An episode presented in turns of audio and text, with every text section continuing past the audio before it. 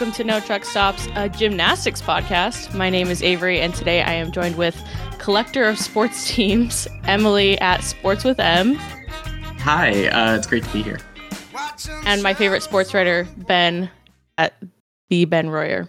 You know, uh, hi Avery. I'm super excited to be here. Last time I was here, I just said Colorado was fraudulent, and I still don't think that's definitely a wrong take. They're always fraudulent. And Carlos is here too, but I think he's mostly producing. We'll see. We'll see if he can fight the urge to speak the in- the entire episode. Um, today is a very special gymnastics episode. We are going to be pre- previewing the NCAA gymnastics regionals that are going on this weekend.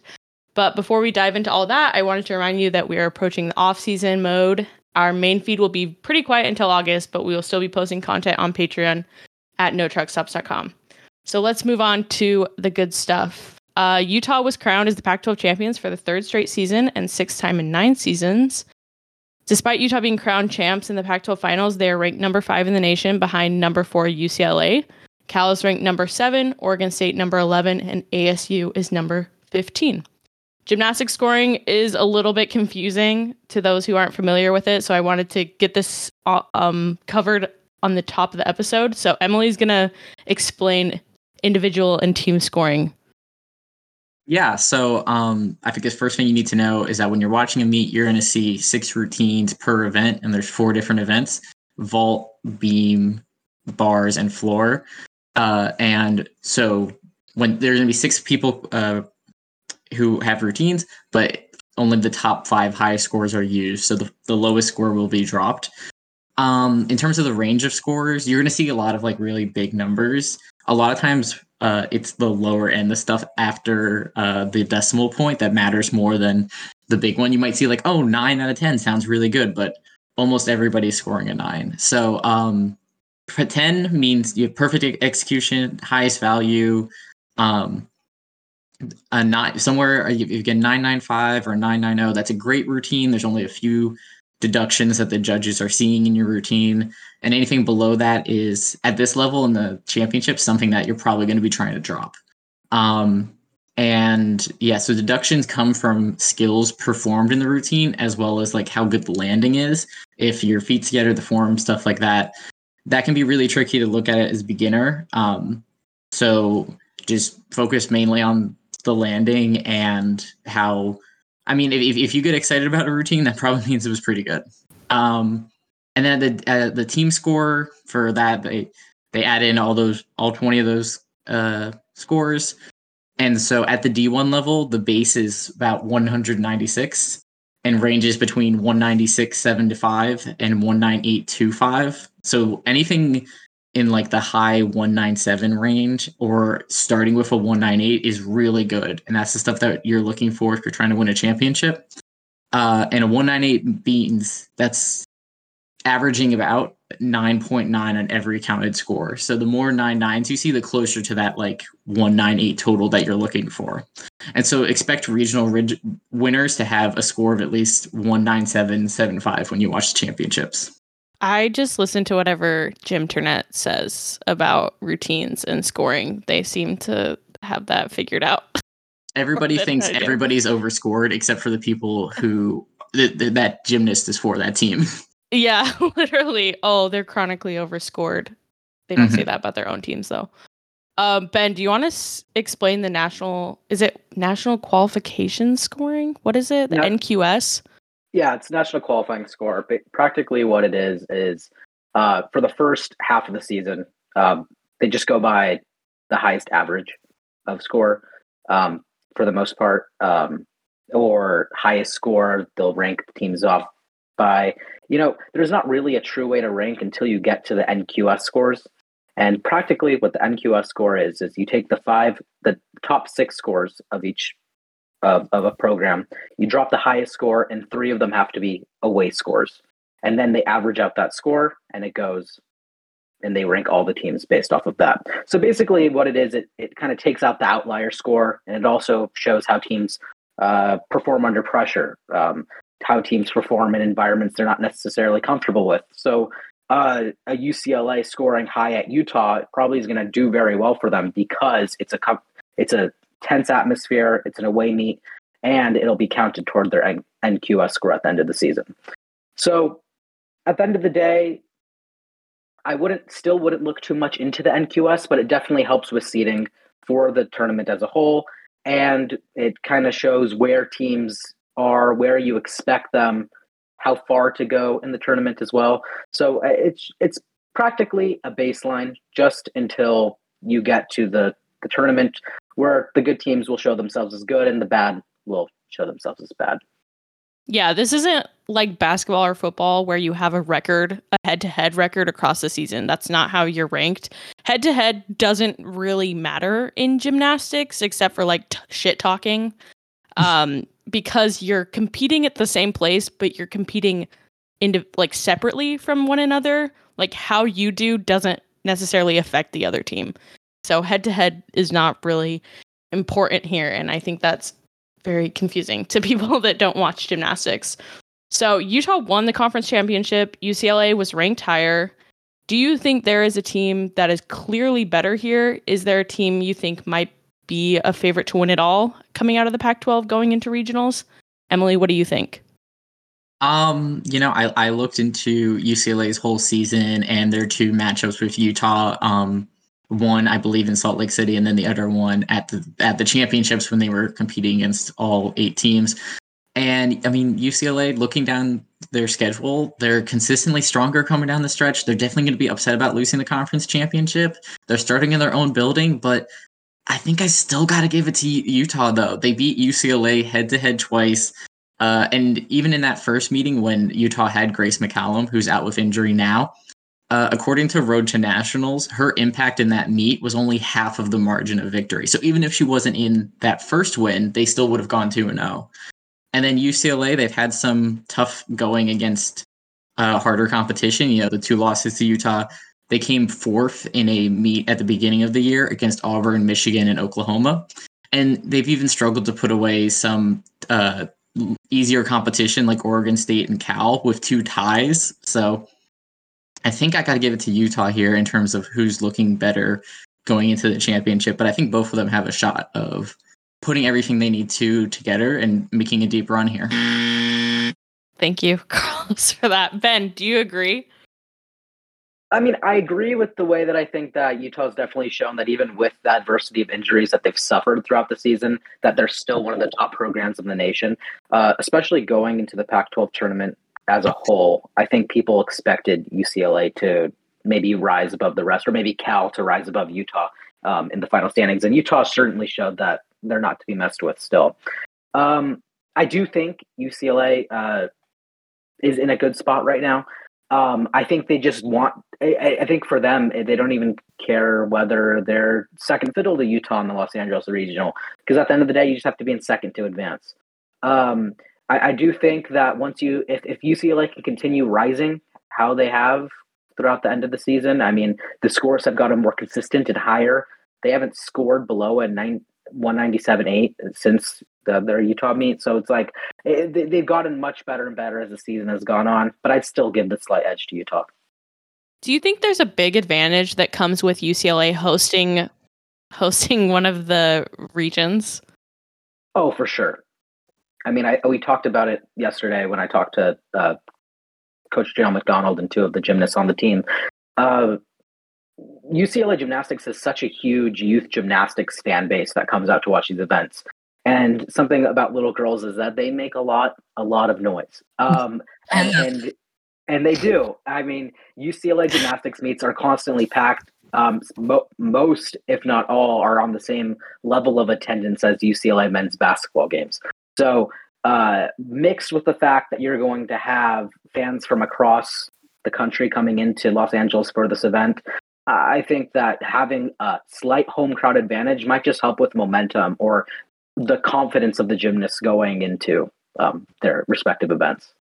I think honestly, like you got to give a little bit uh, to the comfort comfortability of like being in an arena that you competed in and trained in all season long. Um, that travel, like a lot of people don't talk about how how you know having to be in a hotel or having to get used to a different facility and different equipment. You know, that's one thing that different gyms have different equipment sometimes. So you know, when when it comes to hosting, there's there's definitely benefits to that, especially being so close to Utah. A uh, couple meets could have flipped that, but yeah. I think um, L- one of the regionals being in Los Angeles and hosting four four Pac-12 teams, Stanford, UCLA, Utah, and Washington, are all competing in this regional. I think that's huge for the Pac-12 because even though three of those teams have to travel, they're not going to be dealing with like severely different time zones. They're not flying across the country. They've all competed in LA already. I think mm-hmm. that's mm-hmm. going to be really big for the Pac 12 and be interesting. Yeah, absolutely. There's been a lot of uh, fun storylines to come coming out of the Pac 12 this season. It's been like a good year for Pac 12 gym. Do you have like a favorite or biggest storyline that sticks out to you, Ben? Yeah, I'm to go with UCLA's uh, number one freshman in the nation, um, Selena Harris. I mean, everyone expected her to be great. I mean, when you're ranked number one prospect coming into the season, everyone's expecting you to be great. But she really became the second head of like a two-headed dragon for UCLA, Jordan Chiles. Um, if UCLA needs to rely on two gymnasts to perform week in and week out with 995 plus scores across the board, it's going to be those two. And I think that UCLA, if they didn't have Selena Harris, um, I think that they would be in a much weaker spot, more maybe a little more similar to last year, even though there was a bunch of uh, turmoil regarding the program last year.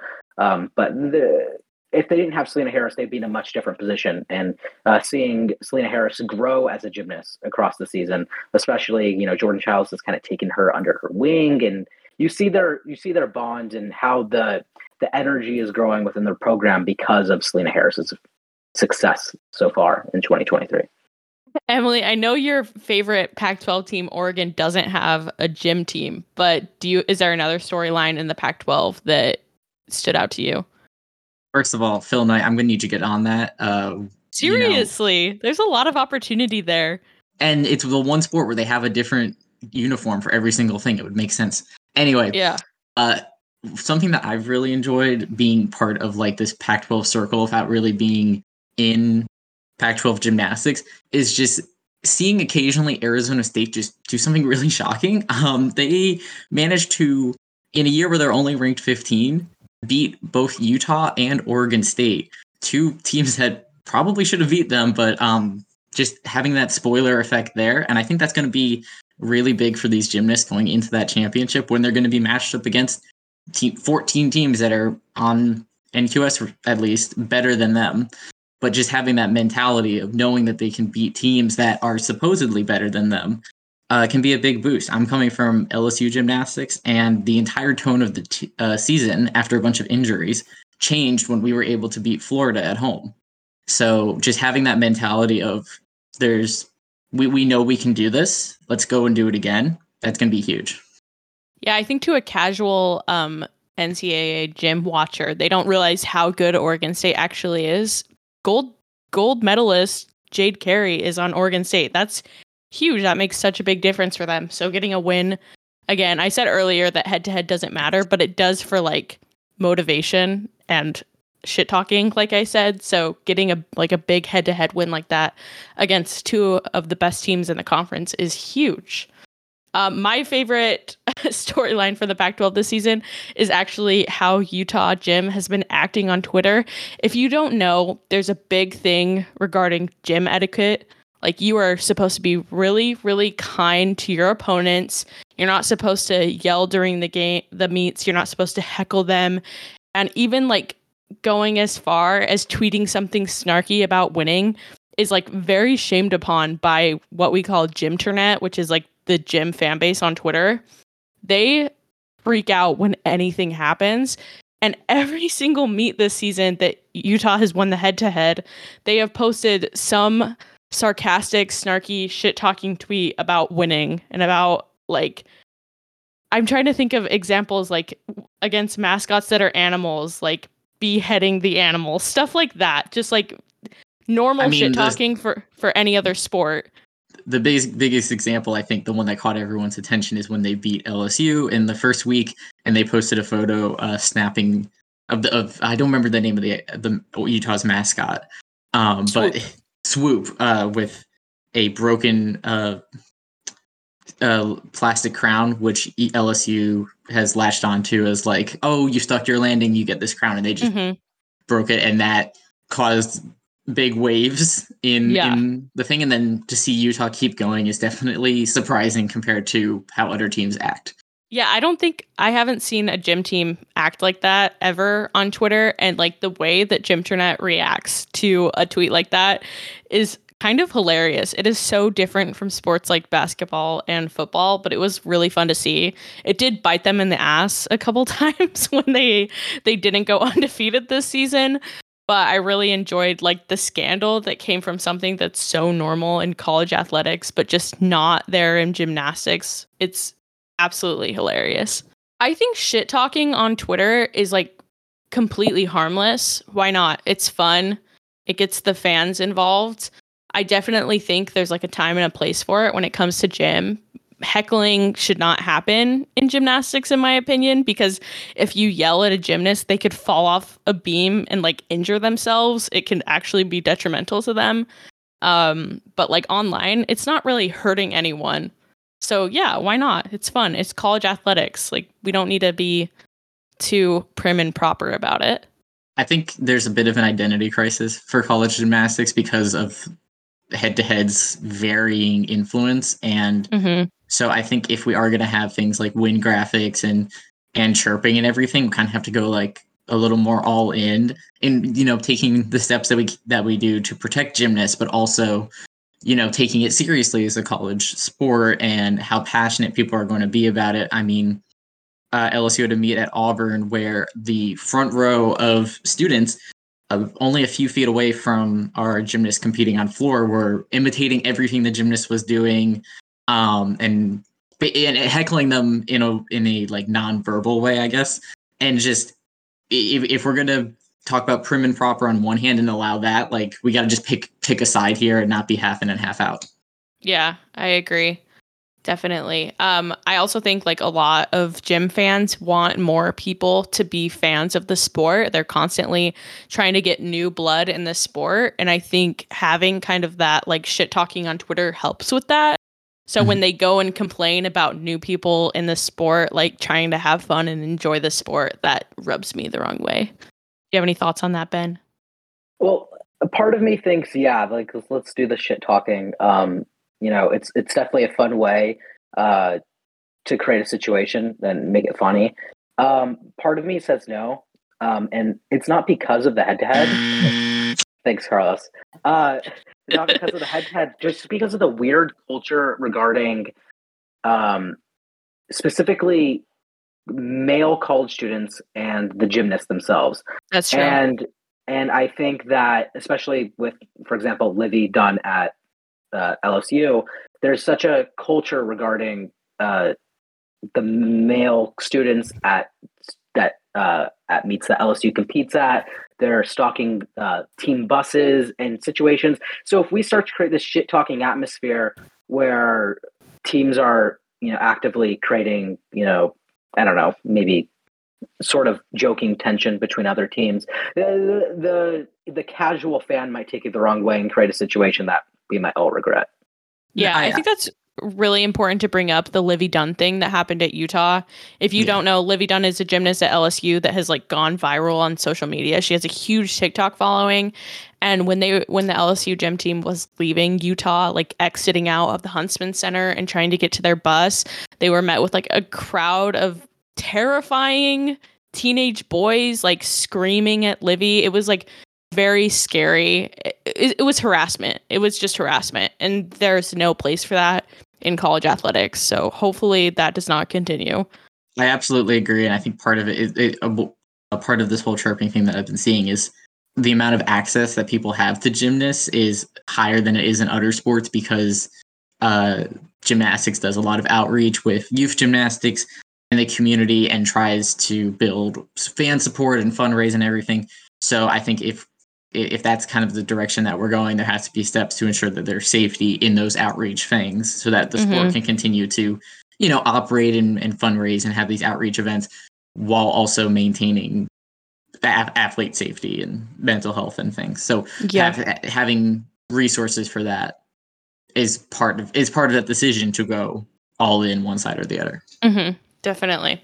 Okay, let's move on to previewing regionals. As I said, regionals is happening this weekend. Um, and for the second season in a row, all eight Pac 12 teams, Colorado, Oregon, USC, and Wazoo, don't have gym teams, are heading to regionals. Arizona and Oregon State are in Denver regional. Arizona was one of the last seeds selected, so they will have to complete compete in a play-in round similarly to the first four in college basketball. Stanford, UCLA, Utah, and Washington are in the Los Angeles regional.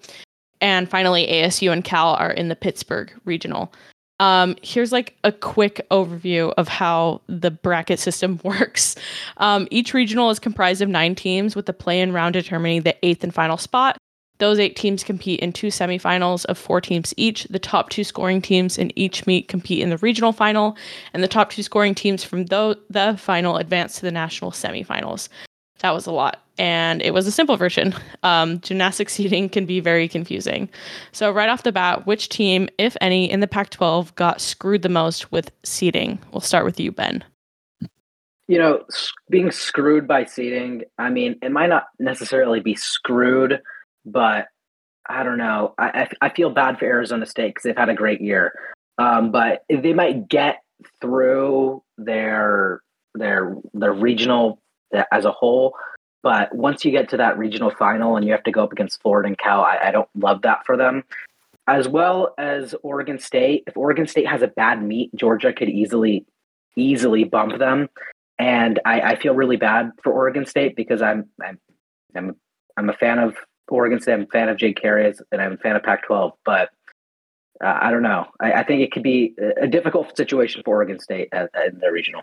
I, I know we're, we're uh, in the notes we're talking about going from the unlucky team to the lucky team, but can I flip that for just a second? Because those yeah. were the two teams I picked for my for who lucked out in seeding. okay, tell us about it. Why do you think I, they lucked out? I think Oregon State.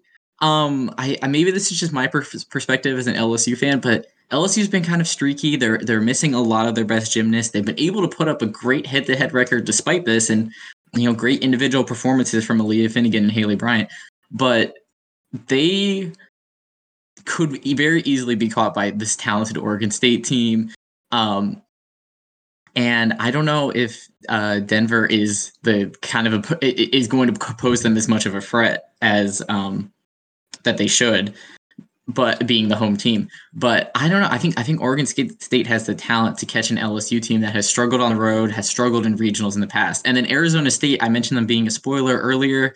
I don't think that they're worried about Maryland behind them. And you know, Cal's an opponent that they that they know. And if you know, with the, with that travel, maybe if Cal makes one slip, Arizona State might be prepared to be to catch them. And you know, I I, I could be wrong there, but uh, that that that was kind of how I was viewing things with the lucky side. And then and the teams that I thought were unlucky, I think Cal having to travel all the way to Pittsburgh and then having to go up against uh, a, a Pac-12 team that has a bit of motivation to beat these higher teams, as well as Michigan State, who's also been kind of spoiler in the Big Ten.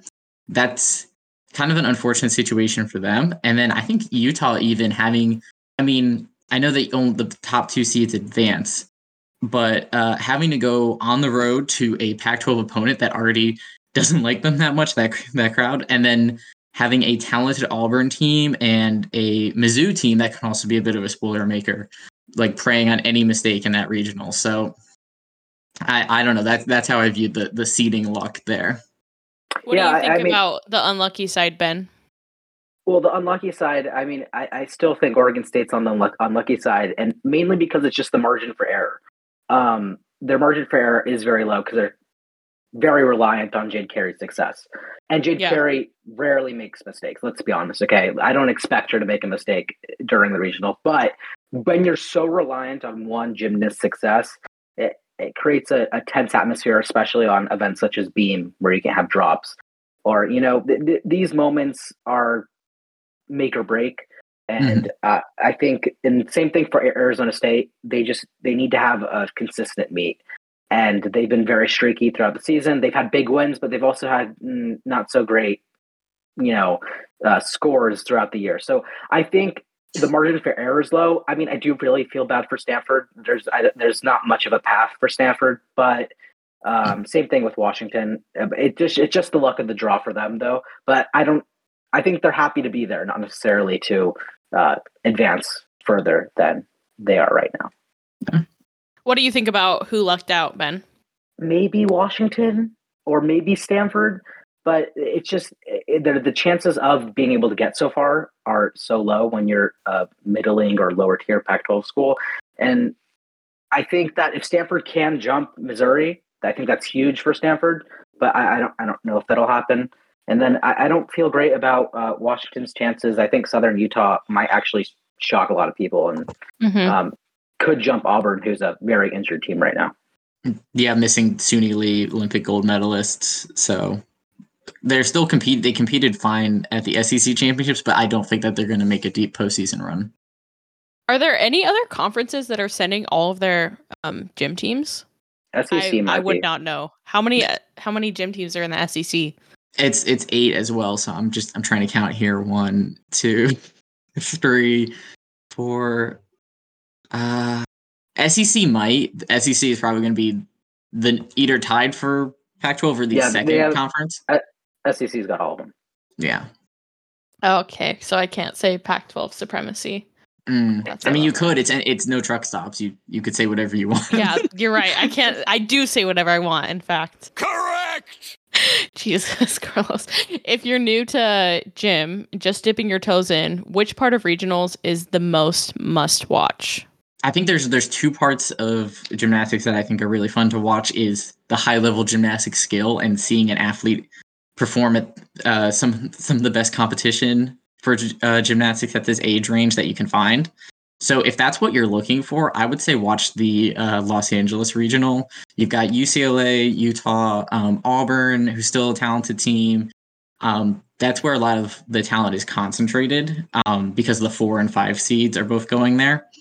But if you're someone like me who likes to see upsets and intrigue, I would say maybe tune into the Pittsburgh regional. You've got um, Cal and Michigan State are pretty close still. Uh, Arizona State is a team that could finish first or fourth in any given meet. um, obviously, a, a very confusing team to try to figure out. You have Trinity Thomas, who's competing for Florida. She's one uh, perfect 10 away from tying the NCAA record, and then thus two away from taking it outright. And then you have um, individual competitions like hey, uh, Hal. I don't. I think it's Hallie Copperwheat uh, for Pittsburgh, who's competing as an individual, even though the team is not there. Uh, and she's competing as an all all rounder with high scores in a couple different events. She could kind of surprise people in terms of beating them out for the individual titles in those meets. What do you think, Ben? Well, I, I think definitely watch the Pac-12. Uh, I mean, this is no truck truck stops the pac- podcast. Um, you know, I think keep an eye out for Los Angeles Regional. Um, it's going to be fun. It's the nightcap of the regionals, and I think uh, there's a lot of interesting developments. I think uh, Utah and UCLA competing probably in the same regional final is going to be a lot of fun. Uh, third time the teams have competed in the same meet, and if they were to advance, they compete in the same meet again. So I think it's just- fun that these teams keep on seeing each other. My biggest storyline, though, like across the entire uh, NCAA as a whole, is I want to see how these SEC, teams are scored throughout the uh, the tournament. I mean, uh, Florida, uh, Trinity Thomas might have a lot of tens, but not all those tens are necessarily tens. So Mm. I think that we we need to look towards um, how how things are going to be scored. I don't think there's going to be a lot of difference. Let's be honest between how uh, how highly a team like Oklahoma is going to be scored. I mean, or a team like LSU is going to be scored. The talent definitely rises to the top in gymnastics. It's a very top heavy sport in talent. So I think we'll see similar scores, but I, I, I'm going to check out somehow how these SEC teams are doing and see if there's any uh, storylines that come out of that. You don't have any rebuttal about the overscoring Um, well, I I think there's some overscoring in the Pac-12 as well, but we'll just have to see how things go in the neutral NCAA setting. we'll have to see. Okay, let's let's move on to talking about nationals as a whole. I'm going to be completely honest, I don't follow gym outside of the Pac-12 just like I don't follow um any sport outside of the Pac-12. So I honestly have no idea what's going on. Um, what are people thinking about who is going to win the national championship? Is there a clear favorite? Emily, let's start with you. I know you're an LSU fan. Is it The LSU? Tigers. Uh, first off, it's good to go Tigers all day, but I do not think so. I um I think this year they've had too many injuries. Um I could go it, it's been an insane road for them uh this season. Uh having so many of their top gymnasts injured. One of them was injured falling off of uh like a little foam platform during a celebration, which was just another one was injured during the warm-ups against uh, Cal and Washington. Uh, so it's been it's been a really rough going for them. So I don't think it's gonna it's LSU's year. I think they could make some noise in the regional setting, but um, I as I said earlier, I'm kind of looking at Oregon State taking that second spot from them and and upsetting them with good performances from Jade Carey and uh, Maddie Dagan. Um, I think my favorite to win the entire thing is probably Oklahoma. Um, I had the chance to watch them in person along with uh, Florida, and I watched Utah um, on television. And I have been way more scared of the Sooners than all three of those teams. Uh, just the the scoring that they're getting in the Big Twelve. It, I'm not seeing a lot of people talk about like, oh, anybody's getting overscored.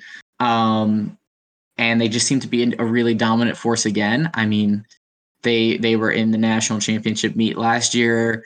They've got the highest score. They've got all the momentum, and just watching their vault teams, particularly, I've never seen a team stick five vaults. I mean, like getting a perfect landing on every on almost every vault. Uh, it was it was honestly really jarring. So I think if you got a team that's competing at that high level, it would take a lot to knock them off the pedestal.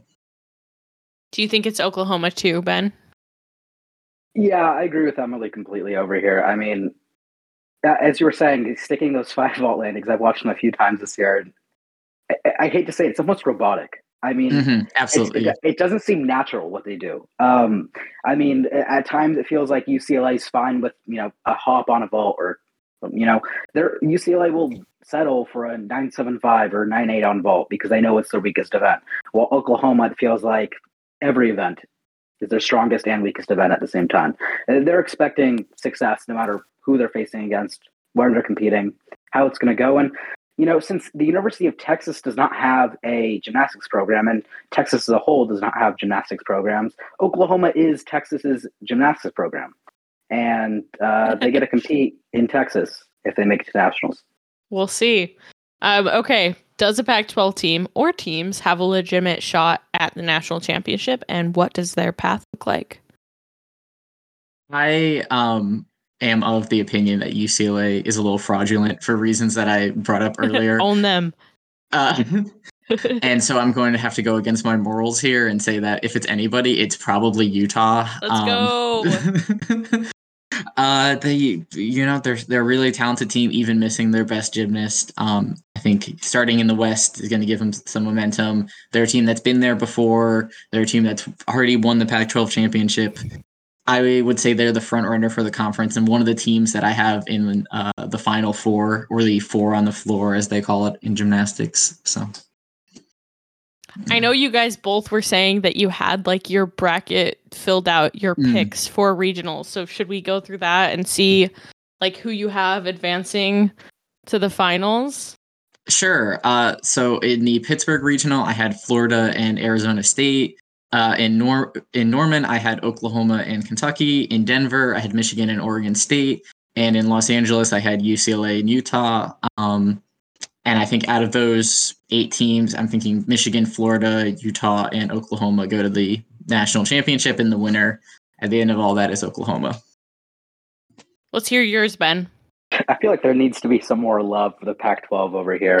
I mean, this is no truck stops. I mean, in Pittsburgh, I have uh, Carlos is right over here. I have uh, West Virginia and Cal advancing from the Pittsburgh. Uh, no, wait, no. I have Cal and Florida advancing Oh, from thank God. Pittsburgh. Yeah, I, uh, I have West Virginia in my regional final, but not not going that far. Uh, Michigan and Denver from the Denver regional. I have Oklahoma and Kentucky, I believe. Or Mhm. who do I have got over? One second. I've got Oklahoma and Arkansas from the Norman regional. While I Okay. have Kentucky and Alabama from uh, I cannot remember where that regional is.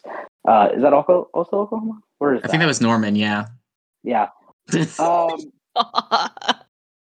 well, I've got um, I've got UCLA and Utah coming out of Los Angeles Regional, and then in the final, I've got Oklahoma, UCLA, Cal, and Denver. Um, I, I, I, I like, I really do like Cal and how they have progressed throughout the season. Um, if anything, I feel like they're not getting enough attention. Utah and UCLA kind of dominates the Pac-12 discussion, and if anything, uh, maybe the Golden Bears get some love. I mean, the other sports are too difficult to watch anyway, so maybe Cal gymnastics uh, turns some heads. Here, here's what I have. I have Arizona and Oregon State coming out of the Denver regional.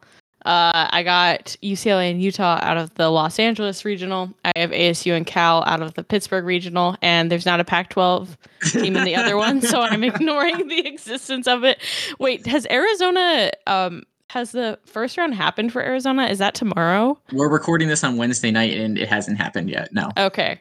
So hopefully they at least make it past the first round because that would be extremely embarrassing. Are they expected to? Um. Who are they North going Carolina. up against? Uh, they have a. They're up against North Carolina, and I have it in my notes here. Uh, that they have an NQS and a season high score that are both above UNC. So as long as they execute, it could be really hard for UNC to catch them. As long as they don't take the same path that Arizona basketball did, they should be okay. um, hopefully. But Yeah. that would be really amazing if a Pac-12 team won a natty. I think UCLA is the last Pac-12 team to win a gymnastics championship. I don't remember when that was. Ben, when was that? Do you know off the top of your head? I think it's 2018, I believe. Back in 2018. Yeah, Utah hasn't won. 2019. It's one of those years. Utah hasn't won since before I was born, so that would be very cool if that happened. They are blue blood, but very historical blue blood. So we'll see. Do you guys have any more thoughts that we didn't include on this? Um, I think it's just going to be a really exciting season. Uh, I wanted to go over like how to watch these and like the schedule for all that, but I also first wanted to shout out Talladega College. They are an HBCU and they announced that they're launching a gymnastics program, joining Oh, Fisk University. They they're joining Fisk University, which started up this year. So props to them. Uh, good good luck, and it's just really great to see more HBCUs and and black gymnastics. Yeah. Uh, Okay, how do we watch? so all of the regionals are unfortunately on ESPN Plus. So ask your dad, ask your neighbor, ask your roommate uh, for that login. Um, so uh, they are staggered, just like you know in March Madness. On Thursday, you're gonna have um, the Pittsburgh regional at one. Oh, sorry. Uh, I need to convert these to Pacific It's time. Uh, 11 a.m. Uh, Is that Central? I- it, it's 11 11 a.m. Pacific. 11 a.m. Pacific. Uh, the Norman semifinal uh, it, it is uh, starting at what is that? That's uh, noon. Uh, you got the Denver play. I'm not going to do the times. Uh, Thursday you have Norman and Los Angeles, as well as well as the Pittsburgh and Denver play-ins. Friday you have Pittsburgh and Denver. Saturday are the regional finals with Norman and Los Angeles, and then Sunday is Pittsburgh and Denver. Great. Definitely, we'll try to tweet that on No Truck Stops. But if you can, try to watch. It's so much fun to watch I mean, these gymnasts compete. You you can also go. I mean, Yeah. yeah, go, if you're go to in your LA, local. I mean, go. If you're in Colorado, Denver's not too far away. I don't know if we have any listeners that are in Colorado. I don't know why I assume all of our our. Oh wait, the Buffs. Jesus Christ. We literally have a member school that is in Colorado. But what I would Head do down to Denver. regarding ESPN Plus is ask your local Equity Bruin for his login information, and he will gladly give it to you. Don't they have Yeah. trials? I feel like they have week like week long trials or something. I don't know. Yeah, there's got to be something. I'll figure Commit it trial out. Trial fraud. This is not advice. Um, you cannot take us to court if you get sued by ESPN Plus. We're But all should far, far from uh, lawyers. Yeah. Yeah, we are not lawyers. Um, you should definitely try to watch. It's going to be a ton of fun. Um, I agree that like especially if you can watch the LA regional, UCLA and Utah are the best teams in the Pac-12 and that would be a blast to watch. So, watch it. Okay, that's that's it for us. If you want to hear more of us, head over to notruckstops.com for our Patreon. Don't forget to leave us a five-star review wherever you listen to podcasts. We really appreciate it. Thank you to Ben and Emily for being here. You guys are amazing. I'm so glad that you shared your gymnastics knowledge with me because I do not have that. Yeah, I, the, Um, la- the last time I was here, uh, I was joined by my girlfriend Briar, uh, which means that I think uh, legally speaking, Ben's my girlfriend now. So congratulations. Congratulations to you two on your new relationship. Thank you. I'm happy for you. Um, I'm Avery at Brave Grapes on Twitter. That's Ben at the Ben Royer. That's Emily at Sports with M. That's Carlos um, making the terrible sounds in the background this entire episode. Grow the fuck up. Equity Ruin. Um, again, thank you so much for listening. And always remember there are no truck stops here. Fit me.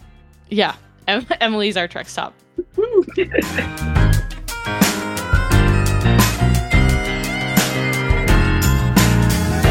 Room is still and thick with smoke. So thick it makes you choke. The crowd vibes in, the coffee's kicking, and my patience are everything. Said I'm lonelier than a single sax on a quiet city street. Things aren't always green.